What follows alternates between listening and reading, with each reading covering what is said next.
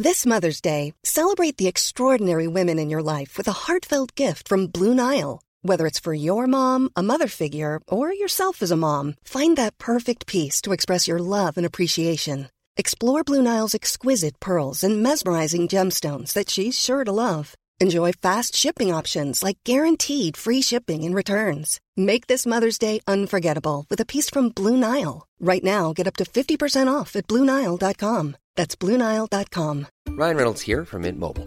With the price of just about everything going up during inflation, we thought we'd bring our prices down. So to help us, we brought in a reverse auctioneer, which is apparently a thing. Mint Mobile unlimited premium wireless. Ready to get 30, 30, bit to get 30, bit to get 20, 20, 20, bit to get 20, 20, bit to get 15, 15, 15, 15 just 15 bucks a month. So, Give it a try at mintmobile.com slash switch.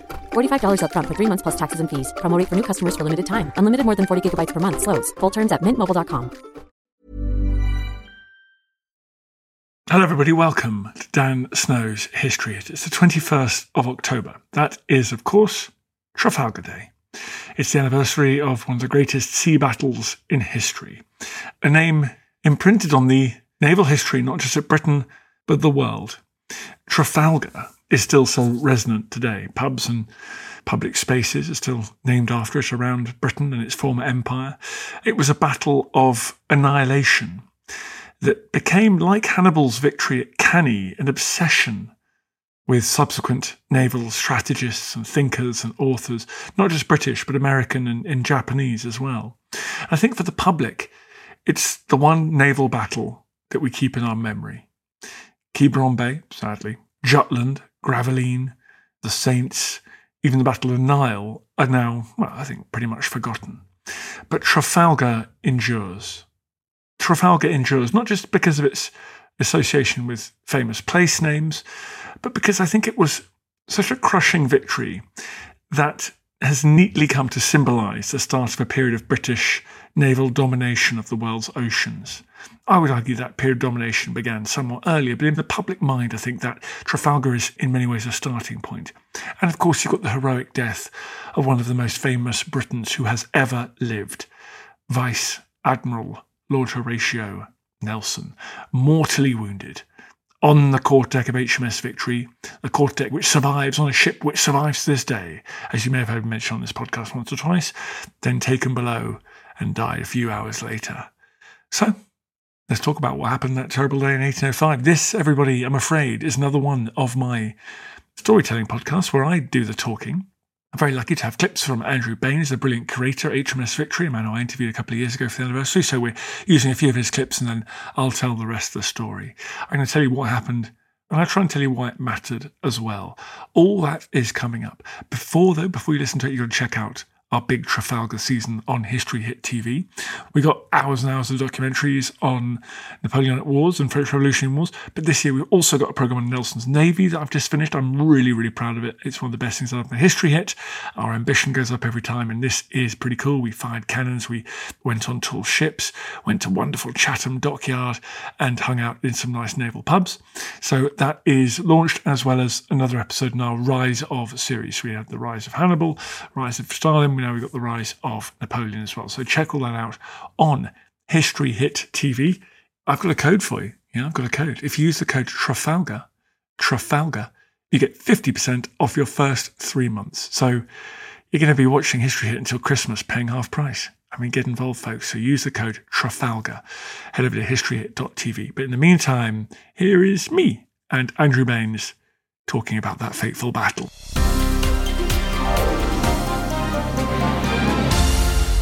Vice Admiral Lord Collingwood to the Honourable General Fox, Lieutenant Governor of Gibraltar.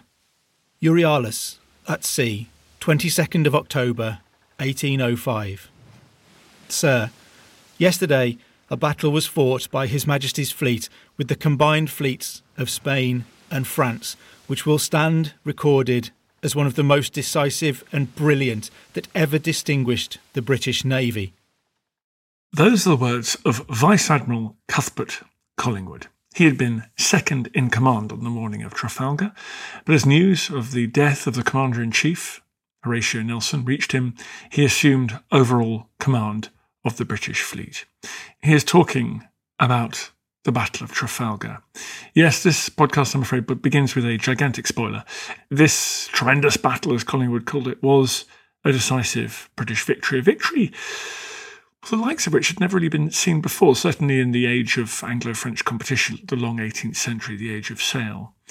The majority of the enemy fleet, 18 battleships, had been captured or destroyed.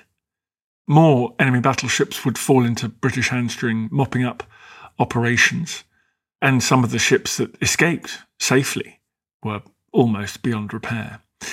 Most of the enemy's admirals were now prisoners of the British, captured, they were killed or mortally wounded.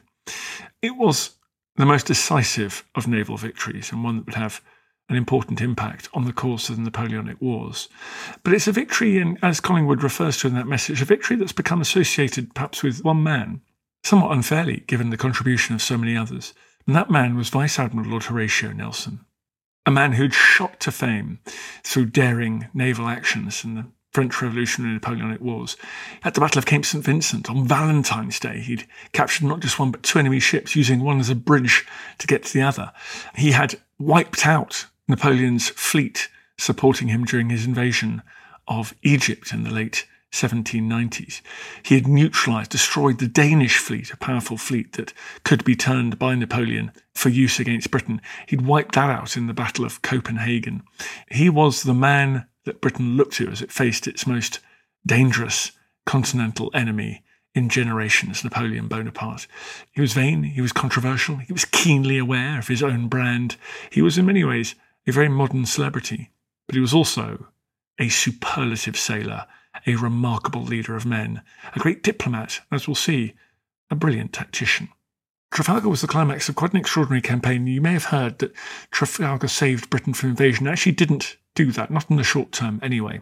Napoleon in 1805 had wanted to invade Britain, and with his Spanish allies, he believed that he could achieve like so many continental would be conquerors who look out across the Narrows at the Straits of Dover, you think, how hard can it be to get across there? This is ridiculous. Napoleon looked out across there and thought that with his fleet, with that of his Spanish allies, he could achieve local superiority just long enough.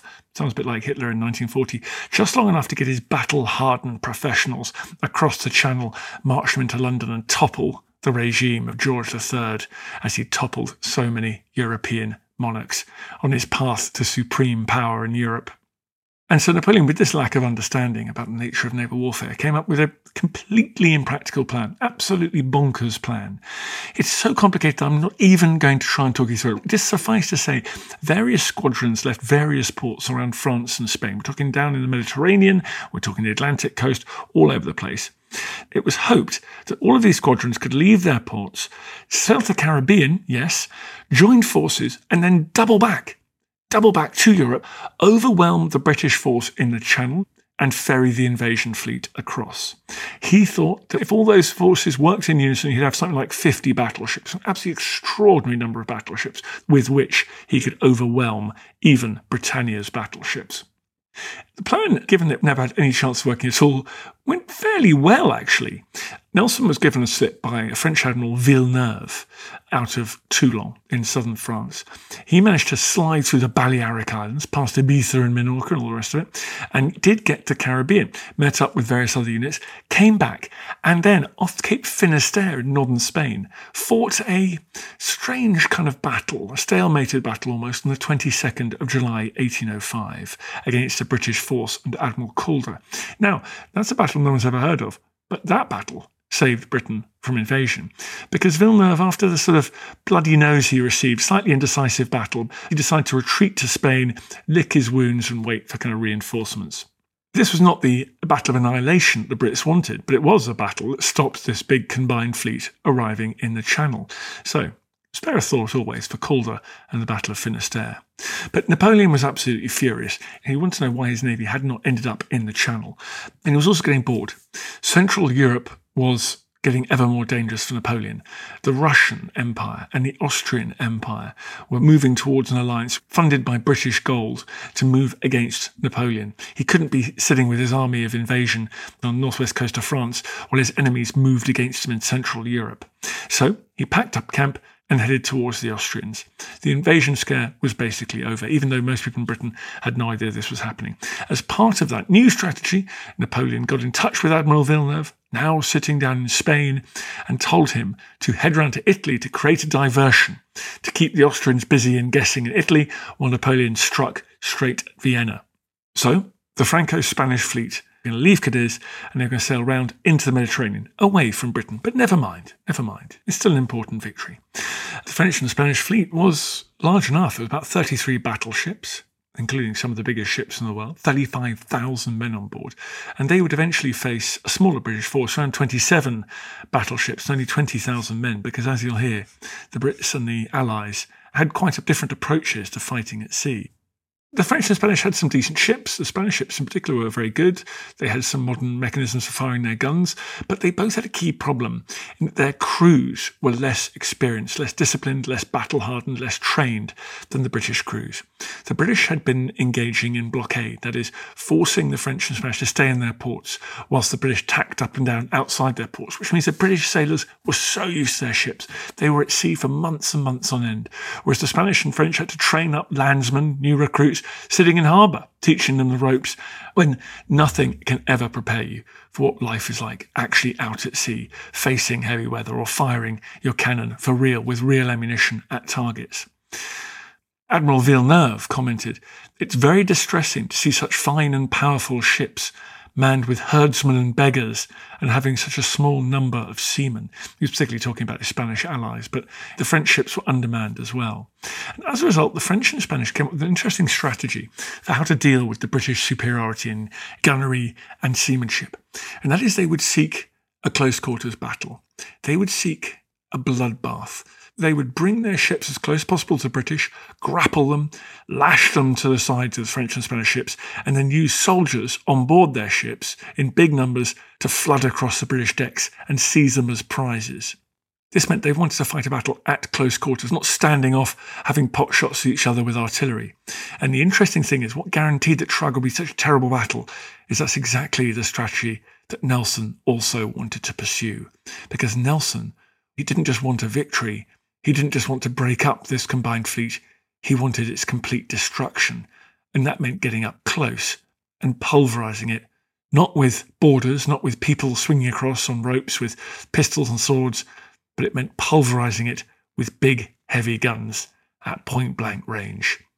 Before leaving London to take command of the British fleet blockading the combined fleet in Cadiz, Nelson had told government ministers it is an annihilation the country wants.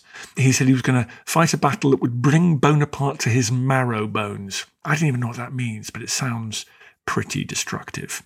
Just before he left on September the 12th, 1805, he went to see Lord Castlereagh, the Secretary of State at Downing Street. Fascinating, I love this moment. He met Sir Arthur Wellesley, the future Duke of Wellington, in the waiting room. They had a chat. No one knows what they said. But years later, Wellington would say he didn't think he ever had a more interesting conversation, that Nelson was really a very superior man. Now, that's a lot coming from Wellington, because let me tell you, it's a great expression about Wellington. He had a social disdain for his intellectual equals, an intellectual disdain for his social equals, right? And because he was therefore very posh and very clever, he basically hated everyone. So the fact he thought Nelson was amazing is fascinating. If I could have been a fly on the wall of any conversation in history, it may well have been that one. Anyway, after chatting with Wellesley, he went down to Portsmouth. He put to sea on the 15th of September 1805 on the mighty three decker battleship HMS Victory. Let's hear now from Andrew Baines, curator of HMS Victory, talking about Nelson and that ship. Nelson's presence and association with Victory really begins towards the end of the 18th century. Victory is the flagship of a, an admiral called John Jervis, a very famous battle, the Battle of Cape St. Vincent. Immediately after that battle, John Jervis writes about Victory being badly decayed, and every time somebody steps off the ladder above his deck, the whole ship shakes, and you can see the sea through the seams, and um, it really recommends that she should go for breaking up. So um, Nelson's association with Victory was almost a very, very brief one. HMS Victory was and is an extraordinary ship. Massive 32 pound guns on the lower deck firing a 32 pound cannonball, but new carronades on the upper deck, very light, very powerful guns, which is why you can mount them so high up in the ship's superstructure. From the Carron Company near Glasgow. These are the product of Britain's burgeoning industrial revolution. The Navy is one of the great customers of British industry, so it's driving, like the Americans with the microprocessors and the developments of the 20th century, the American Department of Defense essential as a customer, as someone to inject money into this new system. The Navy was doing that in 19th century, 18th century Britain. British gunpowder was better. Saltpeter was coming mainly from India. It was the best supply in the world. They say it was about 20% more efficient than the French and Spanish powder.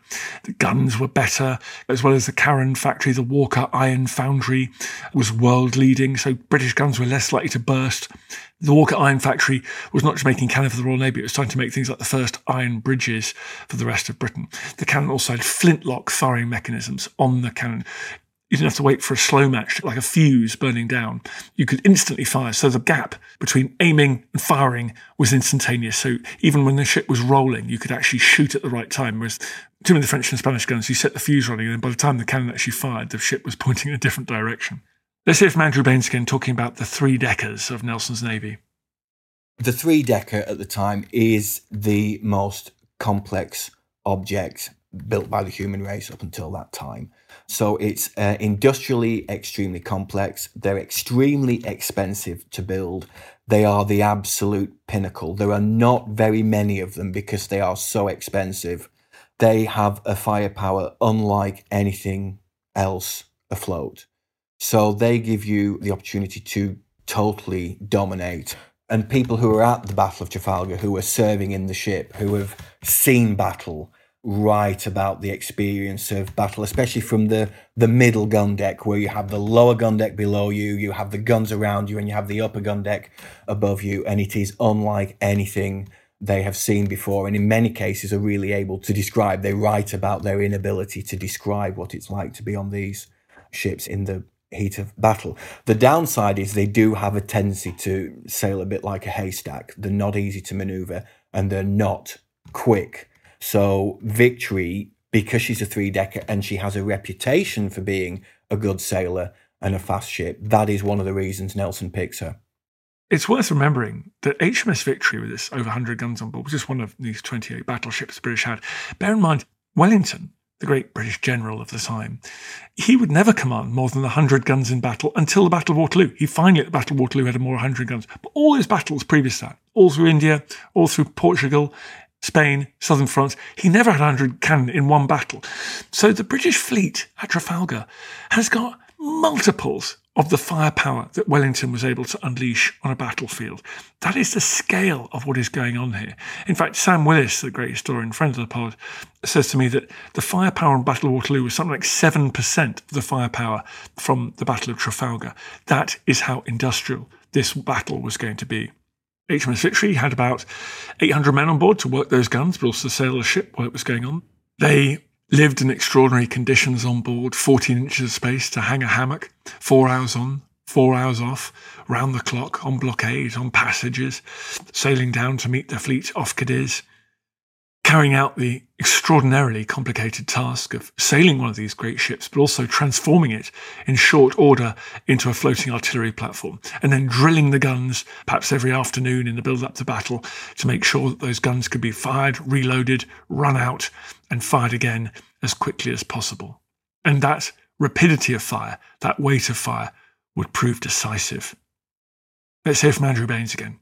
Nelson's not that interested in sitting around. He's already been doing it for two years, two and a half years almost in the Mediterranean. It's not terribly exciting. He wants a battle of annihilation. He doesn't want a, a marginal victory. One or two ships captured isn't going to be enough. Giving Villeneuve the opportunity to get back into port is not going to be enough. He wants to destroy him. So, to do that, he's 50 miles away and he's relying on a chain of frigates, small single deck ships, in many ways the workhorse of the fleet, to keep him up to date. They form a signaling chain, if you like. They're stationed from horizon to horizon so they can just see one another and they will signal from Cadiz all the way out to Nelson in victory and keep him up to date with what is happening. That's their role. So his intention is to monitor what's happening and when the opportunity presents itself, lure the French and Spanish fleet to where he wants it and then fall upon them and destroy them.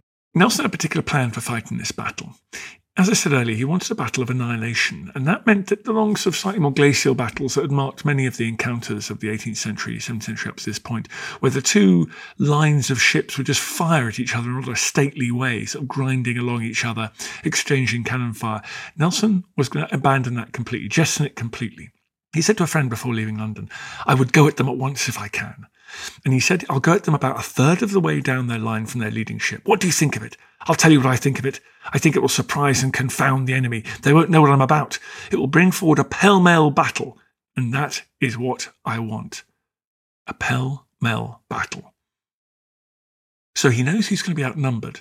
And by sailing his fleet in two lines, one towards the centre of the enemy fleet, one towards the rear, he thinks he can overwhelm those portions of the Franco Spanish line before the head of this Allied line is able to turn around and come to their rescue. So he can achieve local superiority, crush the enemy, and then deal with any latecomers. He doesn't mind the fact that he's going to be temporarily outnumbered while he crashes into the enemy line in his columns because he knows his men are better seamen, they're better trained. He also knows that British ships are built for bludgeoning French ships to death. They're stronger, they're squatter, they're built for blockade, they're beasts, they're built for battle. The French ships are lighter, they're faster, beautiful sailing ships. They're designed for convoy protection, trade protection, heading out to great sugar plantations of the Caribbean and India and escorting those rich merchant ships back. The British ships are built for a pell mell battle. And so he waits. He waits outside Cadiz, and the Allies come. The French and Spanish fleet. Villeneuve, desperate to prove to Napoleon the utility of, of the Navy, worrying that he's about to be replaced as Commander in Chief, leaves Cadiz and heads towards the Mediterranean to discharge his orders. Here's Nelson's diary on the 20th of October, 1805. It's available as an audiobook on History Hit TV, by the way. Go and get your subscription at historyhit.tv. Here's what he wrote in his diary Horatio Nelson's private diary. Sunday, October 20th, 1805. Fresh breezes south southwest and rainy. Communicated with Phoebe, Defence, and Colossus, who saw near 40 sail of ships of war outside of Cadiz yesterday evening. But the wind being southerly, they could not get to the mouth of the straits. We were between Trafalgar and Cape Spartel.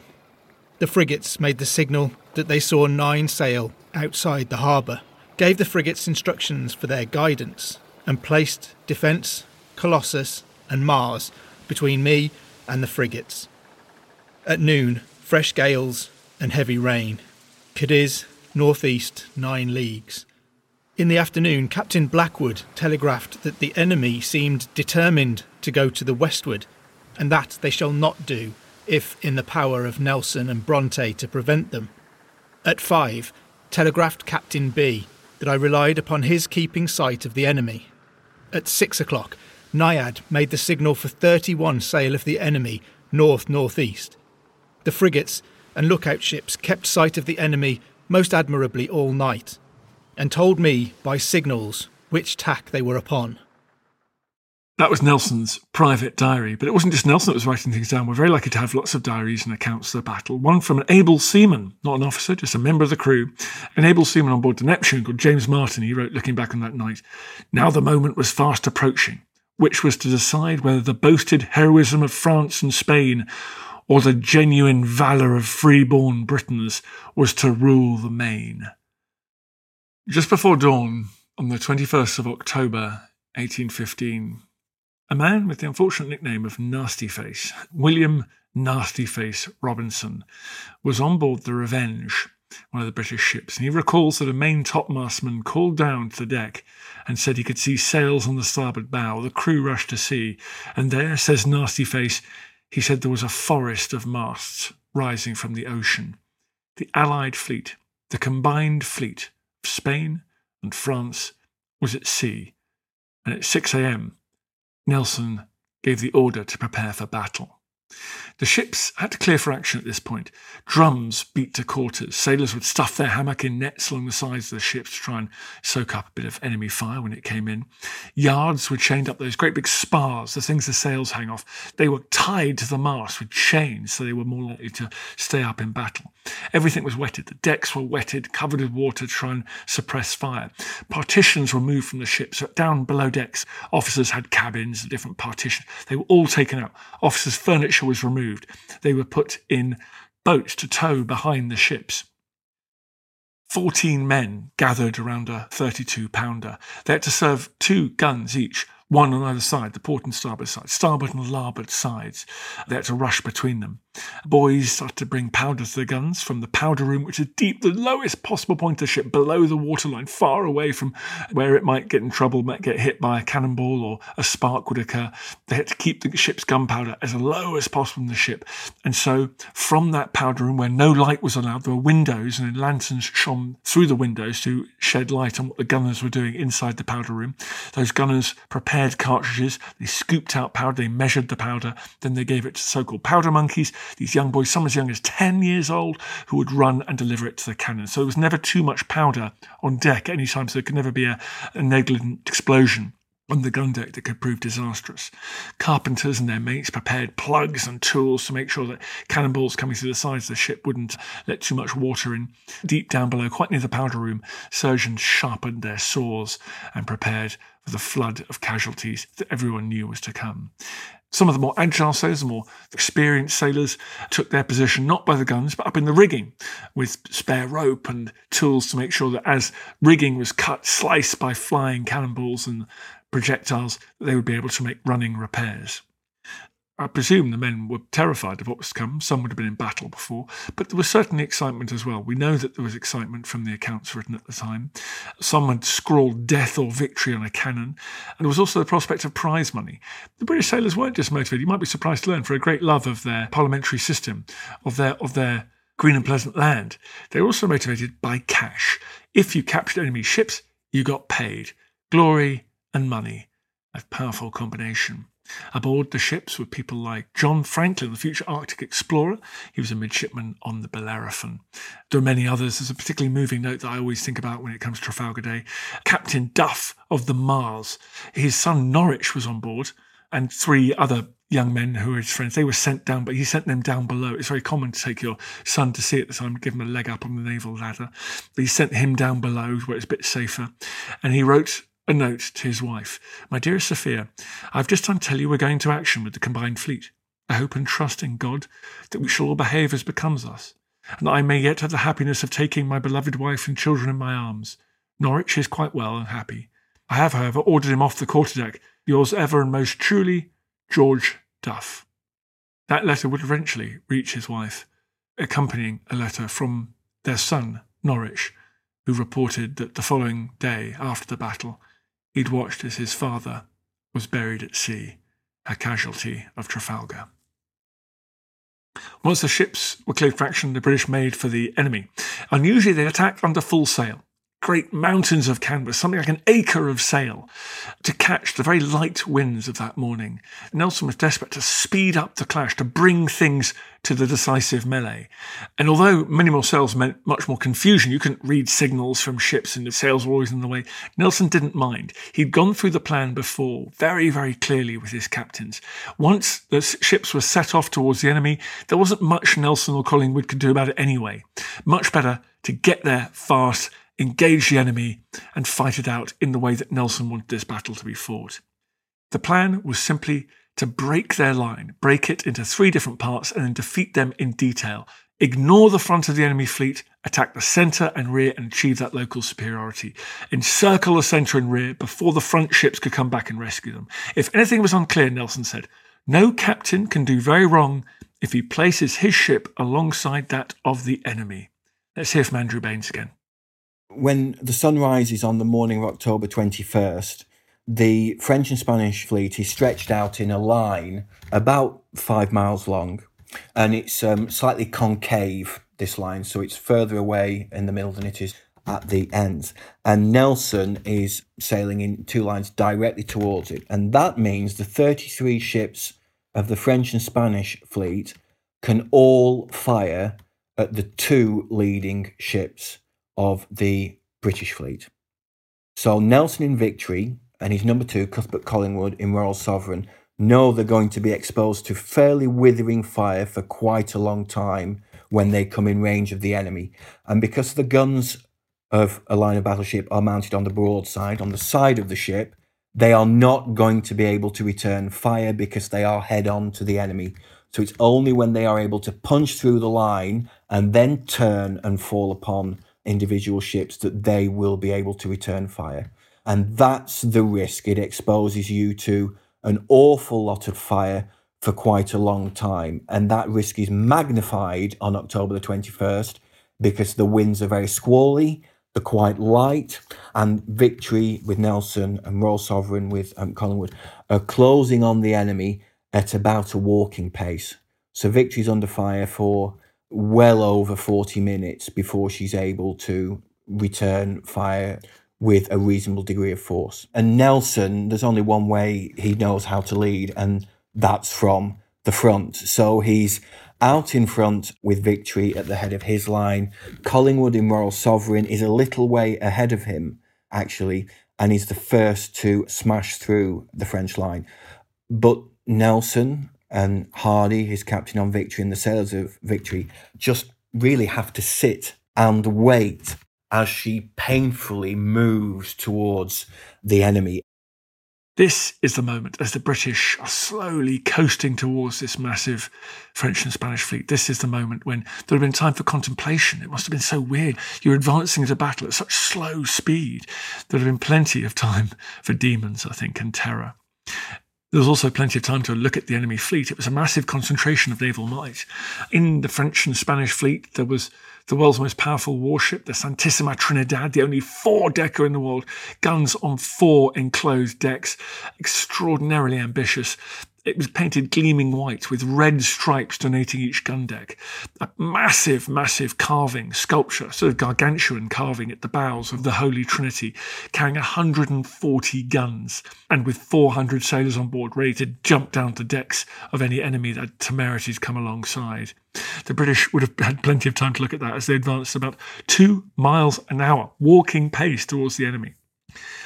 And HMS Victory wasn't the quickest sailor in the world, to be honest. Other ships threatened to overtake it. Nelson, at one point, got onto the stern of Victory and shouted in particular, Neptune, take in your studding sails and drop astern. I shall break the line myself. He was determined to lead his line into battle. Around about this time, Nelson went below and wrote in his private diary, he wrote down a prayer. May the great God, whom I worship, grant to my country, and for the benefit of Europe in general, a great and glorious victory, and may no misconduct in anyone tarnish it, and may humanity, after victory, be the predominant feature in the British fleet. For myself, individually, I commit my life to Him who made me, and may His blessing light upon my endeavours for serving my country faithfully. To Him I resign myself and the just cause which is entrusted to me to defend. Amen. Amen. Amen. I must say that reads rather well, but that's entirely deliberate. Nelson knew that one day that diary, that prayer would be made public. And so the mention of Europe, for example, is very particular. The fact he's fighting on behalf of Europe. He's a keen coalition builder. He's a keen diplomat, even at this moment of crisis. While Nelson was writing his prayers, the men were piped to dinner they were given some food. John Brown was a young able seaman from Ireland. He was on HMS Victory and he said they ate a bit of raw pork and they got given half a pint of wine, which I'm sure they appreciated very much. Then they busied themselves attaching Union Jacks anything they can find so the ship would be identifiable in the melee to come. It was likely that flags would be shot away, mast rigging brought down. So anything that could support a little Union Jack to tell a friendly ship not to give it a broadside would be very important. At about 11:45 in the morning, Nelson made his famous flag signal. England expects that every man will do his duty. In fact, he'd ordered his flag officer to say England confides that every man will do his duty. But he said, be quick, because I'm in a hurry. And so his flag officer said, well, if you'll let me substitute expects for confides, it can be very quick. So Nelson said, that'll do, make it directly. There were three cheers from every ship, a roar that would have reached the enemy.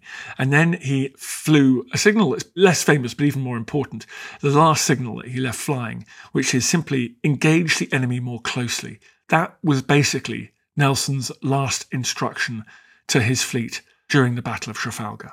The French, for their part, paraded their imperial eagles and shouted Vive l'Empereur. The Spanish cheered themselves hoarse for their king as well. And then it was a matter of waiting for the ranges to close. There was not enough wind. There just wasn't enough wind. Nelson's plan was extremely risky.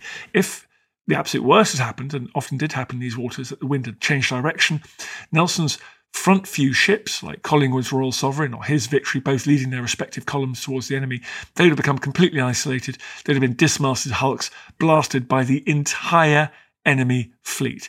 It is a very, very risky plan, but the wind just about held up.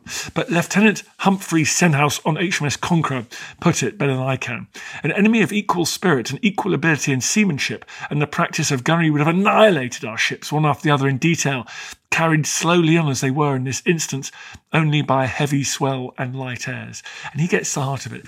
This plan that Nelson's come up with is predicated on the idea that the British ships can survive what the French and Spanish throw at them because the French and Spanish gunnery will be too poor to destroy them in the approach. Would Nelson be right? Let's see. The French and Spanish line opened fire around about noon. They had several ranging shots, and then one ship put a cannonball right through Victory's main gallant sail. Everyone says there was a pause. And then, after about 30 seconds, five or six French and Spanish ships opened up with full broadsides, a massive discharge of all the cannon down the side of their ships, perhaps a ton, ton and a half of cannonballs blasting out towards the British ships. Now remember, ships in this period, you fire broadsides. Your cannon are all arrayed along the side of your ships. So you fire at 90 degrees to the direction you travel. So Nelson, leading in HMS Victory, Collingwood in Royal Sovereign, leading their two columns, they can't really fire forward at the enemy ships. They're pretty much helpless. But when they get amongst the ships, it'll be a different story. The French and Spanish, therefore, had to do everything they could to prevent the British from getting closer, to dismast them, disable them, leave them floating hulks. And they fired chain shot, they fired bar shot, they fired cannonballs joined by a bar in between that boomerang through the air and slice through ropes and sails and halyards and things, disabling the British and stopping them dead. But there were big Atlantic rollers, big waves, and that made the aiming hard. Then smoke blinded them. It's very light winds that suddenly smoke from all these cannons blinded them. So their accuracy was poor, and HMS Victory came ever closer to the Allied line.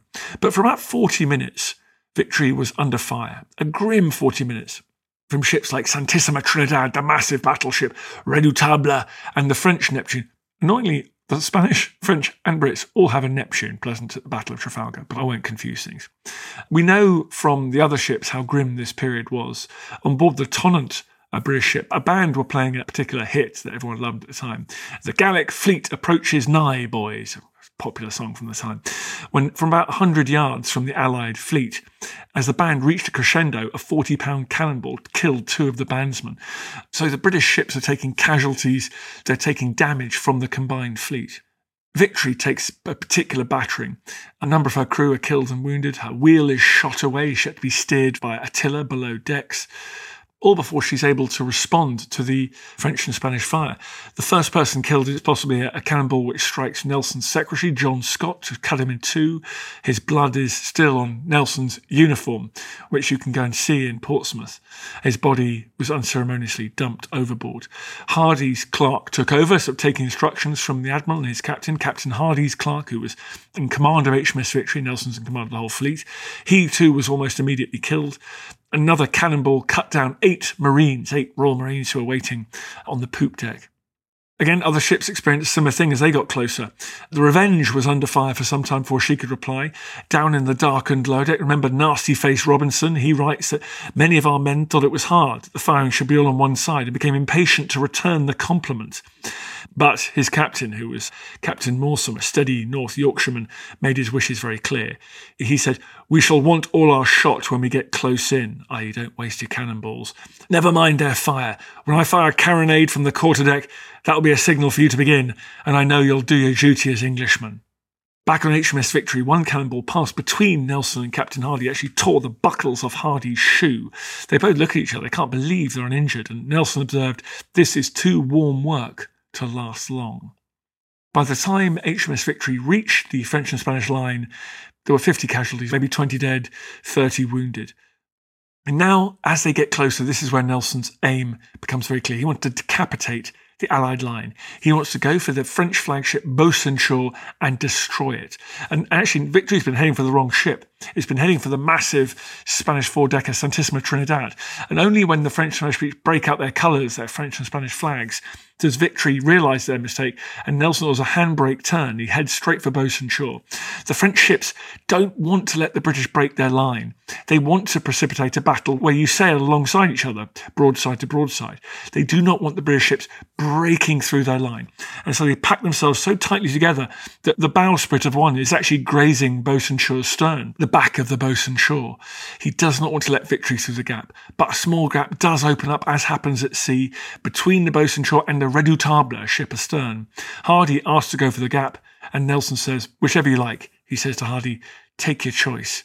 And Nelson sealed his own fate with that order.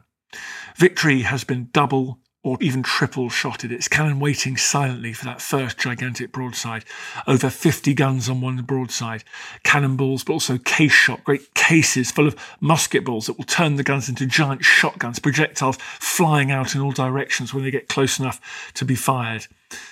And as victory breaks through that French and Spanish lines. It has survived the firestorm. It gets into the French and Spanish lines, and it has its turn to fire its broadside into the stern, into the back of Bucentaure. Bucentaure is now the hunted. And with one order, about a ton and a half of metal, of iron, crashes out from HMS Victory's broadside at almost touching range. 15 or so meters. These projectiles scream out of the side of HMS Victory, travelling the length of Bucentaure, smashing cannons, killing crew, turning the gun decks into a slaughterhouse. Body parts, blood all over the deck. It's a scene of absolute carnage. Andrew Baines takes up the story. The problem we have on Victory is that the next ship astern of Bucentaure is Redoutable and she is commanded by Captain Lucas. And Lucas has very, very thoroughly drilled his men in close quarters fighting and boarding. And Victory and Redoutable become locked together, their masts and rigging tangled together, and these two ships fall out of the line. And Victory is now really in a very, very precarious position up against this very, very, very competent opponent. Right, let's take a break. More coming up on the Battle of Trafalgar after this. Hello, if you're enjoying this podcast, then I know you're going to be fascinated by the new episodes of the History Hit Warfare podcast. From Napoleonic battles and Cold War confrontations to the Normandy landings and 9 11, we reveal new perspectives on how war has shaped and changed our modern world. I'm your host, James Rogers, and each week, twice a week, I team up with fellow historians, military veterans, journalists, and experts from around the world to bring you inspiring leaders. If the crossroads had fallen, then what Napoleon would have achieved is he would have severed the communications between the Allied force and the Prussian force, and there wouldn't have been a Waterloo. It would have been as simple as that. Revolutionary technologies. At the time the weapons were tested, there was this a perception of great risk and great fear during the arms race that meant that these countries disregarded these communities' health and well being to pursue nuclear weapons instead. And war defining strategies. It's as though the world is incapable of finding a moderate light presence. It always wants to either swamp the place in trillion dollar wars or it wants to have nothing at all to do with it. And in relation to a country like Afghanistan, both approaches are catastrophic. Join us on the History Hit Warfare podcast, where we're on the front line of military history.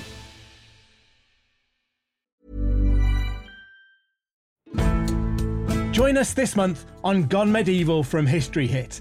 I'm Matt Lewis. And I'm Eleanor Janega. This April, dive into our special mini-series. With the help of leading experts, we're tracing the foundations of England by exploring the country's most powerful Anglo Saxon kingdoms. We'll be looking at Northumbria, Mercia, and Wessex, as well as the rulers and their councils who helped shape a nation.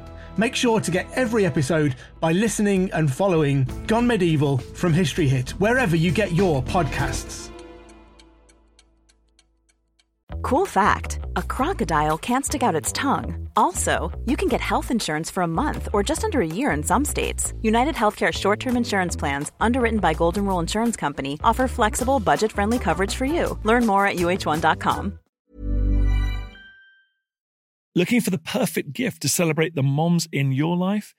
Aura frames are beautiful, Wi Fi connected digital picture frames that allow you to share and display unlimited photos. It's super easy to upload and share photos via the Aura app. And if you're giving an Aura as a gift, you can even personalize the frame with preloaded photos and memories. And also remember, when using messaging apps, they shrink the photos. You cannot print those out. You cannot blow them up. This is high quality imagery going to one of the most important people in your life. The Aura app is super easy to set up, takes about two minutes, and you're going to love it. There's free unlimited storage, add unlimited photos and videos, and invite as many people as you want to a frame. Right now, Aura has got a great deal for Mother's Day. Listeners can save on the perfect gift by visiting auraframes.com to get $30 plus free shipping on their best selling frame. That's A U R A frames.com. Use code Dan Snow at checkout to save. Terms and conditions apply.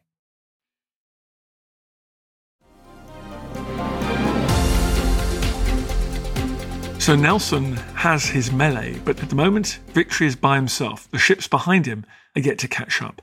And Collingwood, leading the other line of British ships, has the same problem. Collingwood's actually crashed into the French line slightly before Victory. Collingwood said to his officers as they were about to engage the enemy, Now, gentlemen, let us do something today which the world may talk of hereafter. And hereafter, we are talking of it. So he was right. His ship, Royal Sovereign, was briefly alone, like Victory, crashed into the enemy fleet, but it was surrounded by no fewer than six ships that it engaged unaided. Now, Collingwood's ship was the right one for that job because Collingwood had trained his crews to be able to fire three broadsides in three and a half minutes, almost unheard of. It had to be unheard of because it was surrounded by enemy ships and it had to suppress them. It had to destroy their ability to fire back. It had to destroy them before it was destroyed. It survived, though. It survived, and up came British reinforcements. The Bellerophon went so close to one French ship, the Aigle, that the gunners were able to steal each other's ramrods. They were just touching. The masts and rigging fell off on top of each other. The sails caught fire. Great sheets of flame had to be hacked away by sailors. As the guns fired so close, that the wadding would set fire to enemy ships. In fact, some sailors were putting out fires on enemy ships because they were so desperate that they would spread to their own. The captain of the Bellerophon was killed, the sailing master had his leg chopped off. A fire came very close to the magazine, and ship almost blew up. The French captain was killed as well. He wouldn't want to be a French captain, or any French or Spanish captain, despite knowing that they were the underdogs, they fought with exceptional bravery. They were always where the action was hottest, and they took terrible casualties. The proportion of French and Spanish captains killed and wounded was remarkable. This was the battle, actually, ironically, that Villeneuve had wanted too, because the ships were crashing into each other. They were locked, they were entangled in each other. And the Frenchmen were then able to leap across and get a foothold in the Bellerophon, but they were beaten off with cold steel. There was hand to hand fighting. At which point the two battered ships drifted apart. Of the 47 men on the Bellerophon's quarterdeck at the start of the battle, only seven remained unwounded. The boatswain, Thomas Robinson, had been blown up by a grenade, but he staggered downstairs to see the surgeon, but the queue was too long, so he staggered back on deck to see how he could help and ended up dying of his wounds a week later. The fighting was no less fierce on HMS Victory. It was locked together with the French ship Redoutable. By bad luck for the British ship, the crew of the Redoutable had been particularly trained and brought to a level of extraordinary efficiency at boarding enemy ships. The crew had been drilled and drilled and drilled. There were lots of soldiers on board, and they're now preparing to launch the attack they'd trained so hard for. They were going to board and seize HMS Victory. Captain Lucas of the Redoutable wrote after the battle, a violent small arms exchange ensued. Our fire became so superior that within 15 minutes we had silenced that of victory. Her castles were covered with dead and wounded, meaning the slightly raised bits at the fore and aft of HMS Victory. The castles were covered with dead and wounded. They were evacuated and Victory almost completely ceased firing upon us. But boarding proved difficult because of her elevated third battery. I ordered the rigging of the great yard to be cut and to be carried to serve as a bridge. So the Redoutable was relying on its musketry, pistols, grenades to clear the top deck of HMS Victory. Victory, however, was firing back with its great guns below, causing carnage on the French ship.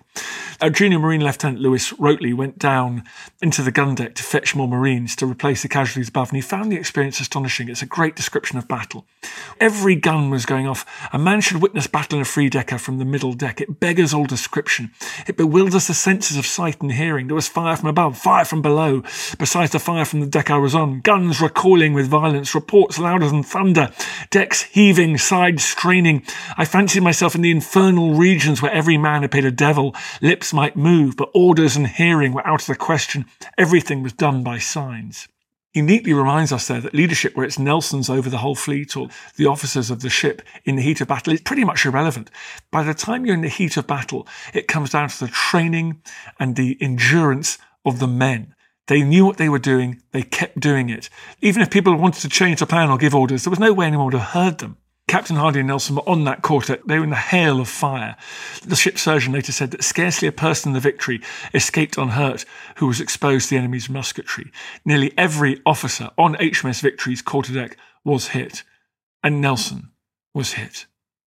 It's often said by a sniper, but actually I don't think it was a sniper. It was just a crewman with a musket in the mizzenmast, firing down from about 15 metres range. Nelson was a proud man. He always signed his name Nelson and Bronte, and that's a bit confusing, but actually the Neapolitan king, the king of southern Italy, gave him a dukedom of Bronte, so he always liked the fact that he was Viscount Nelson and Duke of Bronte. And he was proud of that. He signed his letters that, and he wore as many medals and awards on his uniform. They were replicas, but he was covered in medals, and he would have been recognisable. As the smoke cleared, a soldier in the rigging must have spotted this small, famous admiral, shouldered his musket, and fired. A two centimetre ball entered Nelson's left shoulder, bringing pieces of his epaulette into the wound with it. It went through Nelson's lung, cut his pulmonary artery, smashed through his backbone, and came to rest under his shoulder blade. He fell the deck immediately. They've done for me at last, Hardy, he said. My backbone is shot through. Now, we shouldn't necessarily take Nelson at his word when it comes to his health. He was a bit of a hypochondriac. He was convinced he was going to die in Tenerife in 1797 when a musket bullet smashed his arm and led to his arm being amputated. And at the Nile, his head was sliced open by a great splinter. And he also announced he was dying then. But this time, he was right. There was no hope for him. And he was carried down below, a handkerchief on his face to disguise him, not to dishearten the crew. He was carried deep below to the orlop deck where the surgeon could attend to him. Meanwhile, let's see how the battle's going from Andrew Baines. Things are very, very precarious for victory. The men on the deck have been exposed to this fire now for well over an hour on the run in, then as they've smashed through the line. And as well as having trained his men to be sharpshooters aloft, Lucas of the Redoutable has trained them and has them supplied with grenades. And these are iron spheres, two or three inches across, that have a fuse and a detonating charge. And these grenades have been raining down onto Victory's decks to such an extent that within a few minutes of Nelson being carried below, Victory's upper decks are almost clear.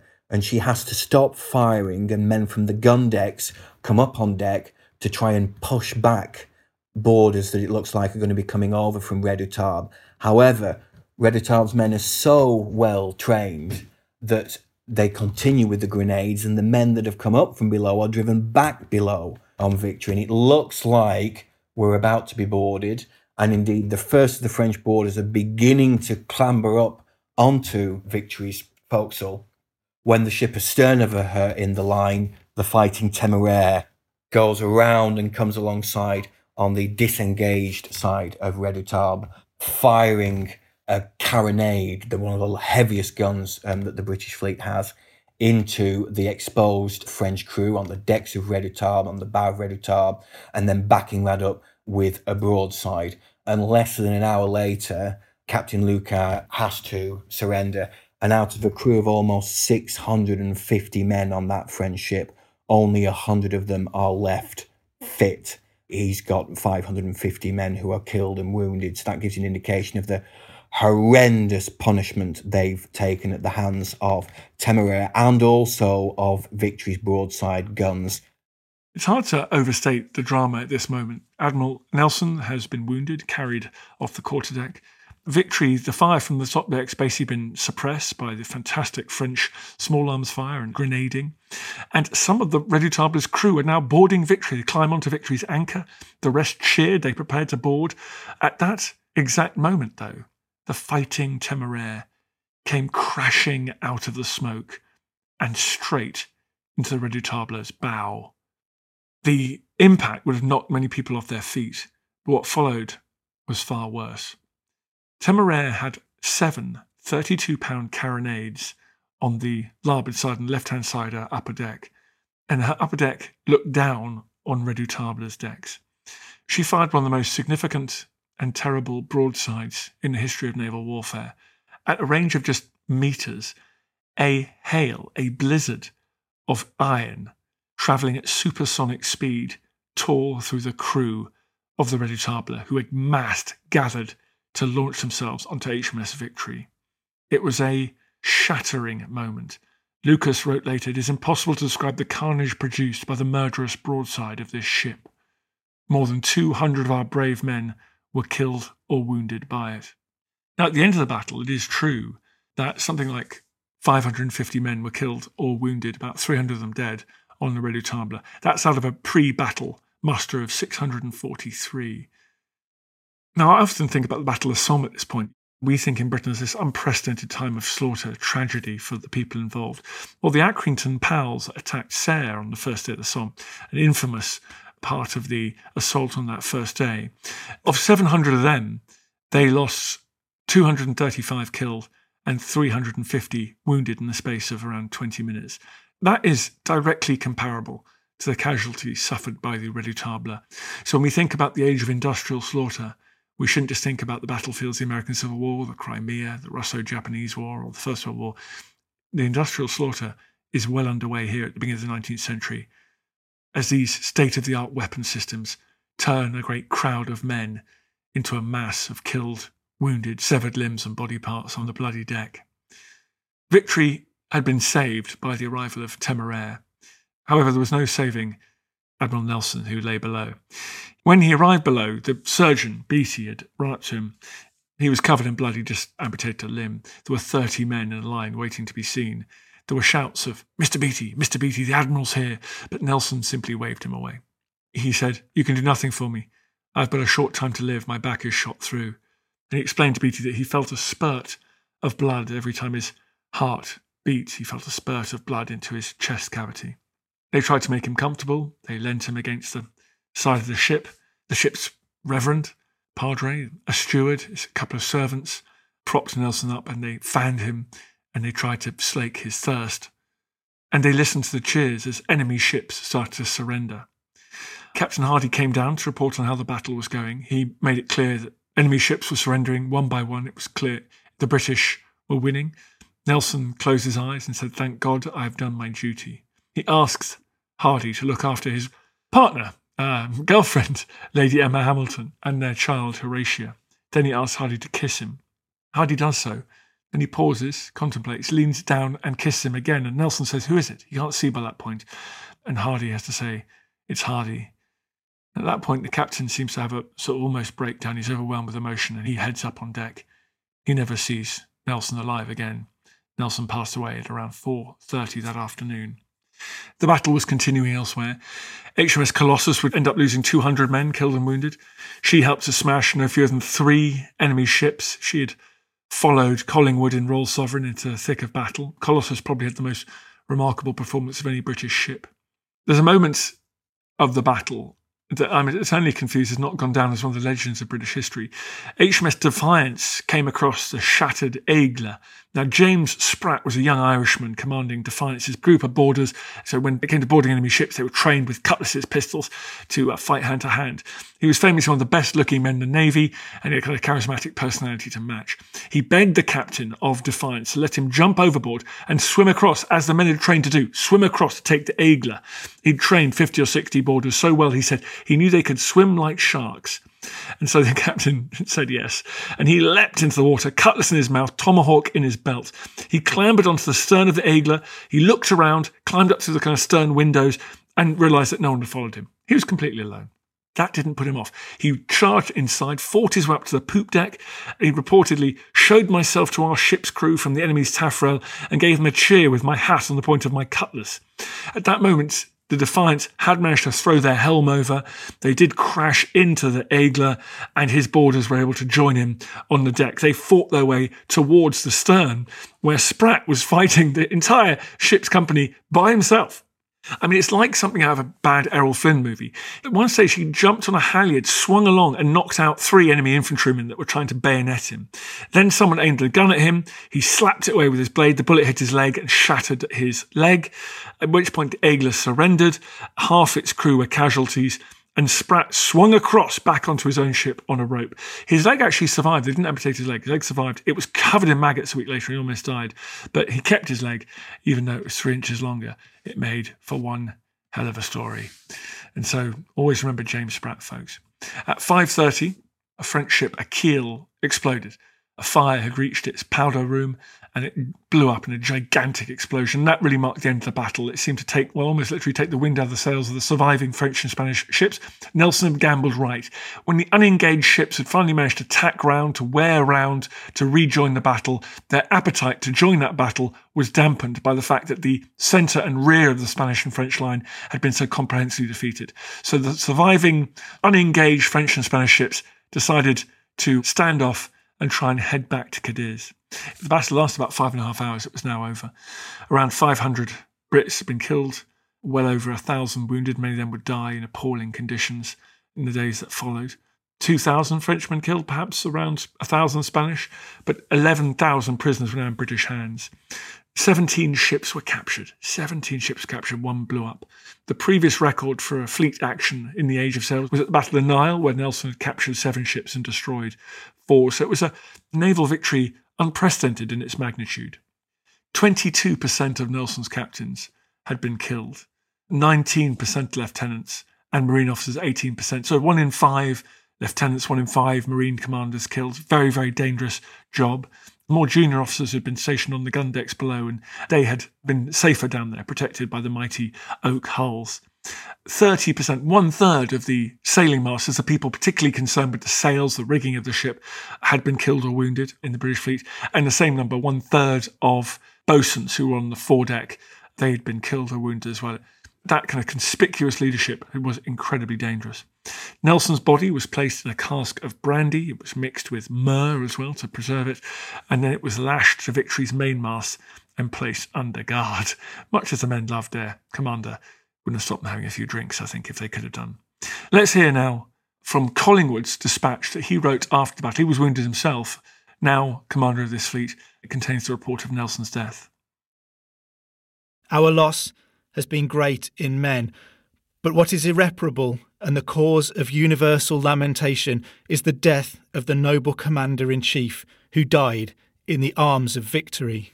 I have not yet had any reports from the ships, but have heard that Captains Duff and Cooke fell in the action. I have to congratulate you upon the great event and have the honour to be, etc. C. Collingwood. It's fascinating the impact that Nelson's death had. You read the accounts of Collingwood's and Charge, but who was a personal friend of Nelson's, but the captains who served under him, but also the ordinary seamen.